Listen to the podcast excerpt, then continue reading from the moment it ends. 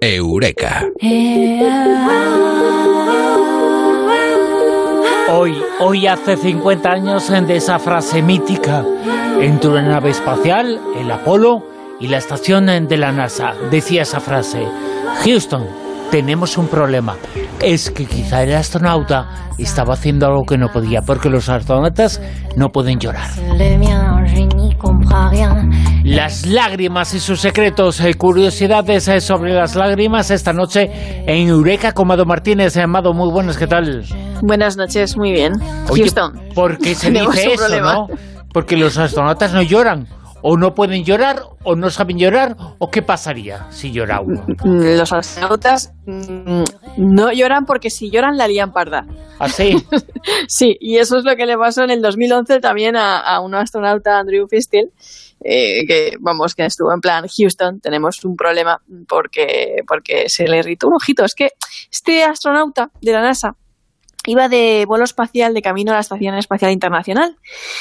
Y tuvo un problemón impresionante. Y además esto sirvió para aprender mucho en la NASA, para aprender que este tipo de cosas podían pasar y se podía liar parda. Y, y no tuvo que ver con un fallo técnico, nada de eso, no explotó nada, no se quedó sin oxígeno.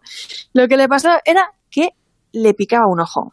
Pero, Mm. pero, pero a rabiar, ¿sabes? O sea, le picaba a rabiar.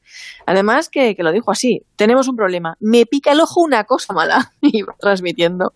Y claro, tú imagínate si te pica un ojo así de normal con los pies en la tierra y que te puedes rascar, Claro. pues imagínate en el espacio, dentro del traje espacial, cerrado herméticamente, casco incluido.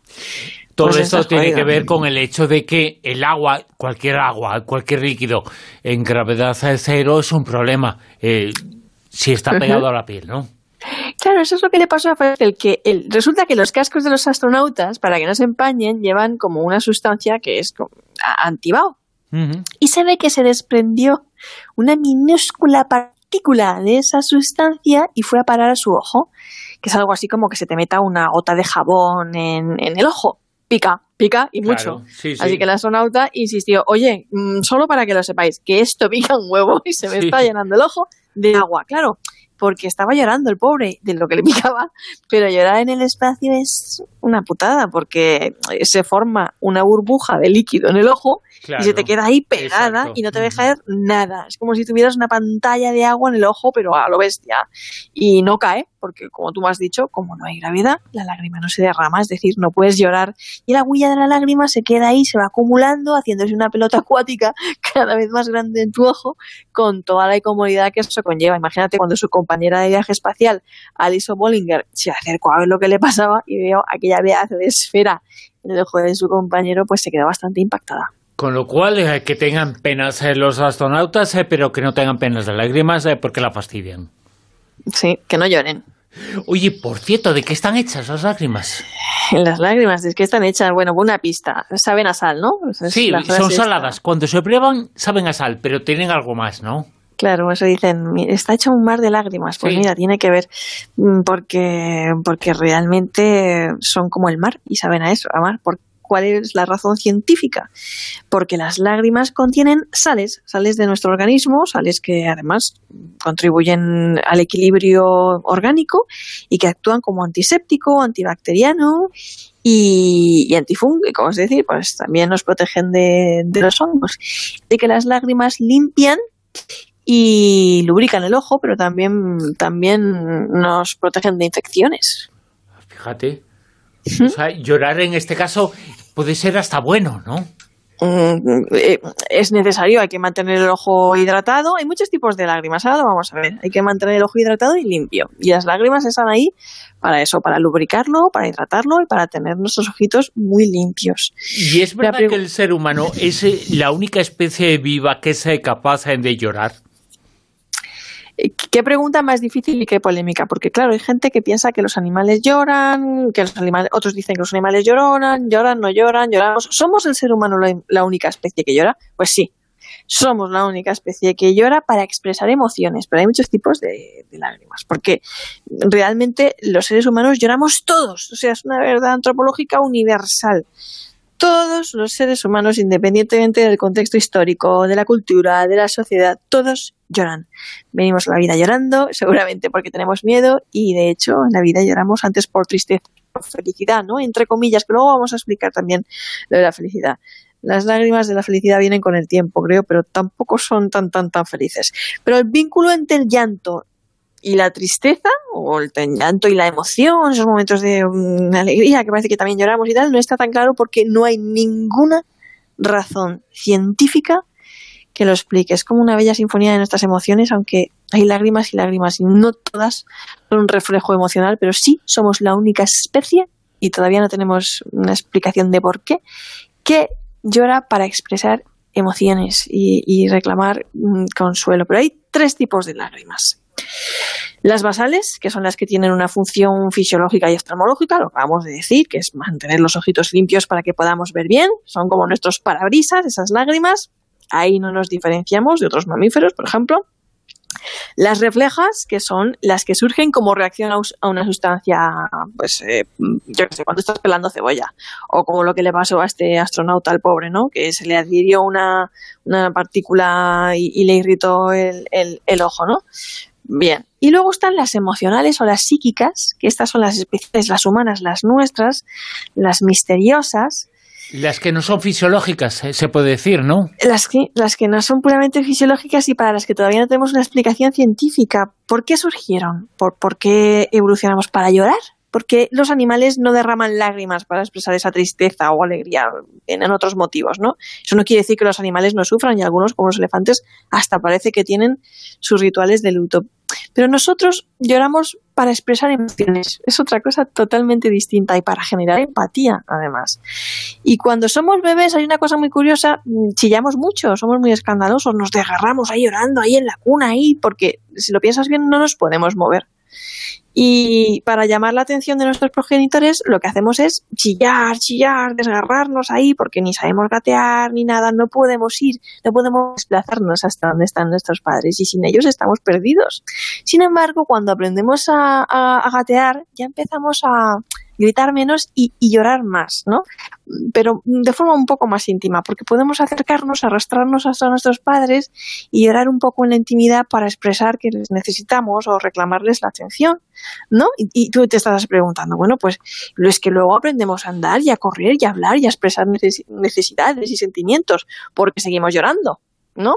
¿Por qué? Mm. Porque si podemos decir que necesito o pues porque realmente la lágrima es mucho más poderosa que las palabras, pero muchísimo más. Tiene un impacto en las neuronas espejo del otro impresionante, generan mucha más empatía. Sí, si lo piensas bien.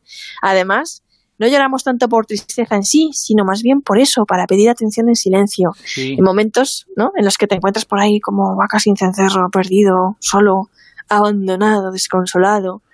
Y, un poquito, perdóname, pero en el buen sentido, para llamar la atención para llamar la atención. Recomiendo un libro, bueno, un libro no, recomiendo un trabajo de fin de grado de María Claudia Martínez titulado Desvelando el misterio de las lágrimas, que es un trabajo de proyecto de fin de grado universitario que está en español y se puede encontrar en la red, en el portal Academia Edu. Es muy interesante. Pero mm, sigamos avanzando y preguntémonos eh, si nos sentimos mejor. ¿Tú te sientes mejor después de llorar, Bruno? Eh, parece que llorar tiene ese, ese efecto, ¿no? Eh, está muy vinculado a la tristeza, pero sin embargo, sin embargo, lloramos y parece que echamos esa tristeza y no se sienta bien llorar. entonces tú, tú eres de los que después de llorar te quedas como descargas y te sientas mejor, Como Dios, ¿no? bueno, es una tesis muy extendida, la tesis del bioquímico William Frey, la tesis de la catarsis, porque cuando lloramos expulsamos hormonas del estrés, es como una ah. suerte de liberación y activamos la producción de endorfinas, además, que son como unas pequeñas hormonas de la felicidad, un poco de analgésico natural ahí, que mejora nuestro estado de ánimo, alivia el dolor y reduce un poquito esa, esa ansiedad. Pero lo cierto es que después de llorar no todos nos sentimos mejor. Es decir, Sí que hay gente que se siente mejor, alrededor de un 50%, la mitad de las personas mm, confiesan y declaran que se sienten mejor después de llorar, pero luego hay un 40% de personas que dicen que, después de llorar no se sienten ni mejor ni peor. Pues mira, he llorado y ya está. Y, hay incluso un 10% de personas que, que se sienten peor después de llorar. ¿Pero por qué? ¿Por qué? Si estamos liberando esas historias y esas hormonas y...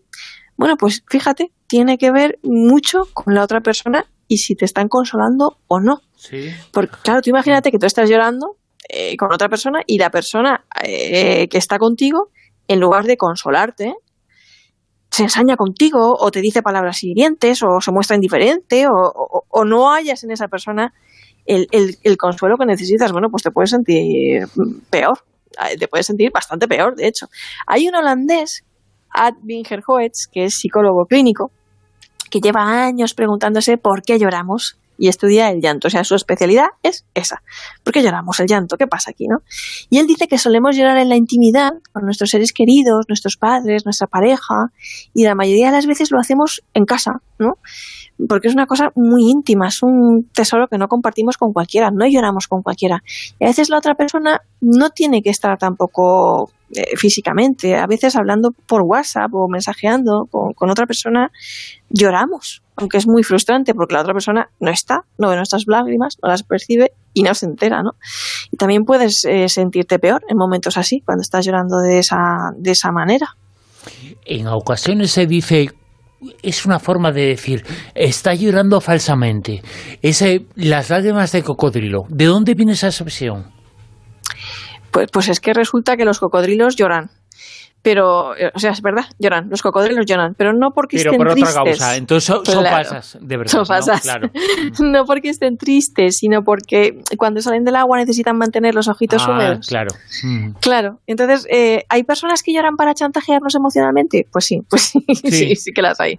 Eh, que, vamos, que no lloran porque estén desconsoladas ni nada de eso, sino para, para manipularnos, pero, ¿sabes? Aquí hay una línea muy difícil, es difícil, porque podemos llorar desconsoladamente con nuestra pareja, de hecho se da mucho en contextos, en contextos de conflicto de pareja, y cargar nuestras lágrimas de reproches además, ¿no? Y, nuestra pareja puede llegar a responder de forma agresiva, a la defensiva, a nuestro llanto, porque puede percibir que la estamos atacando, cuando en realidad esas lágrimas contienen las dos cosas, según este psicólogo. Contienen una crítica, sí, una carencia, tal vez, sí, una crítica, pero también contienen una declaración de amor.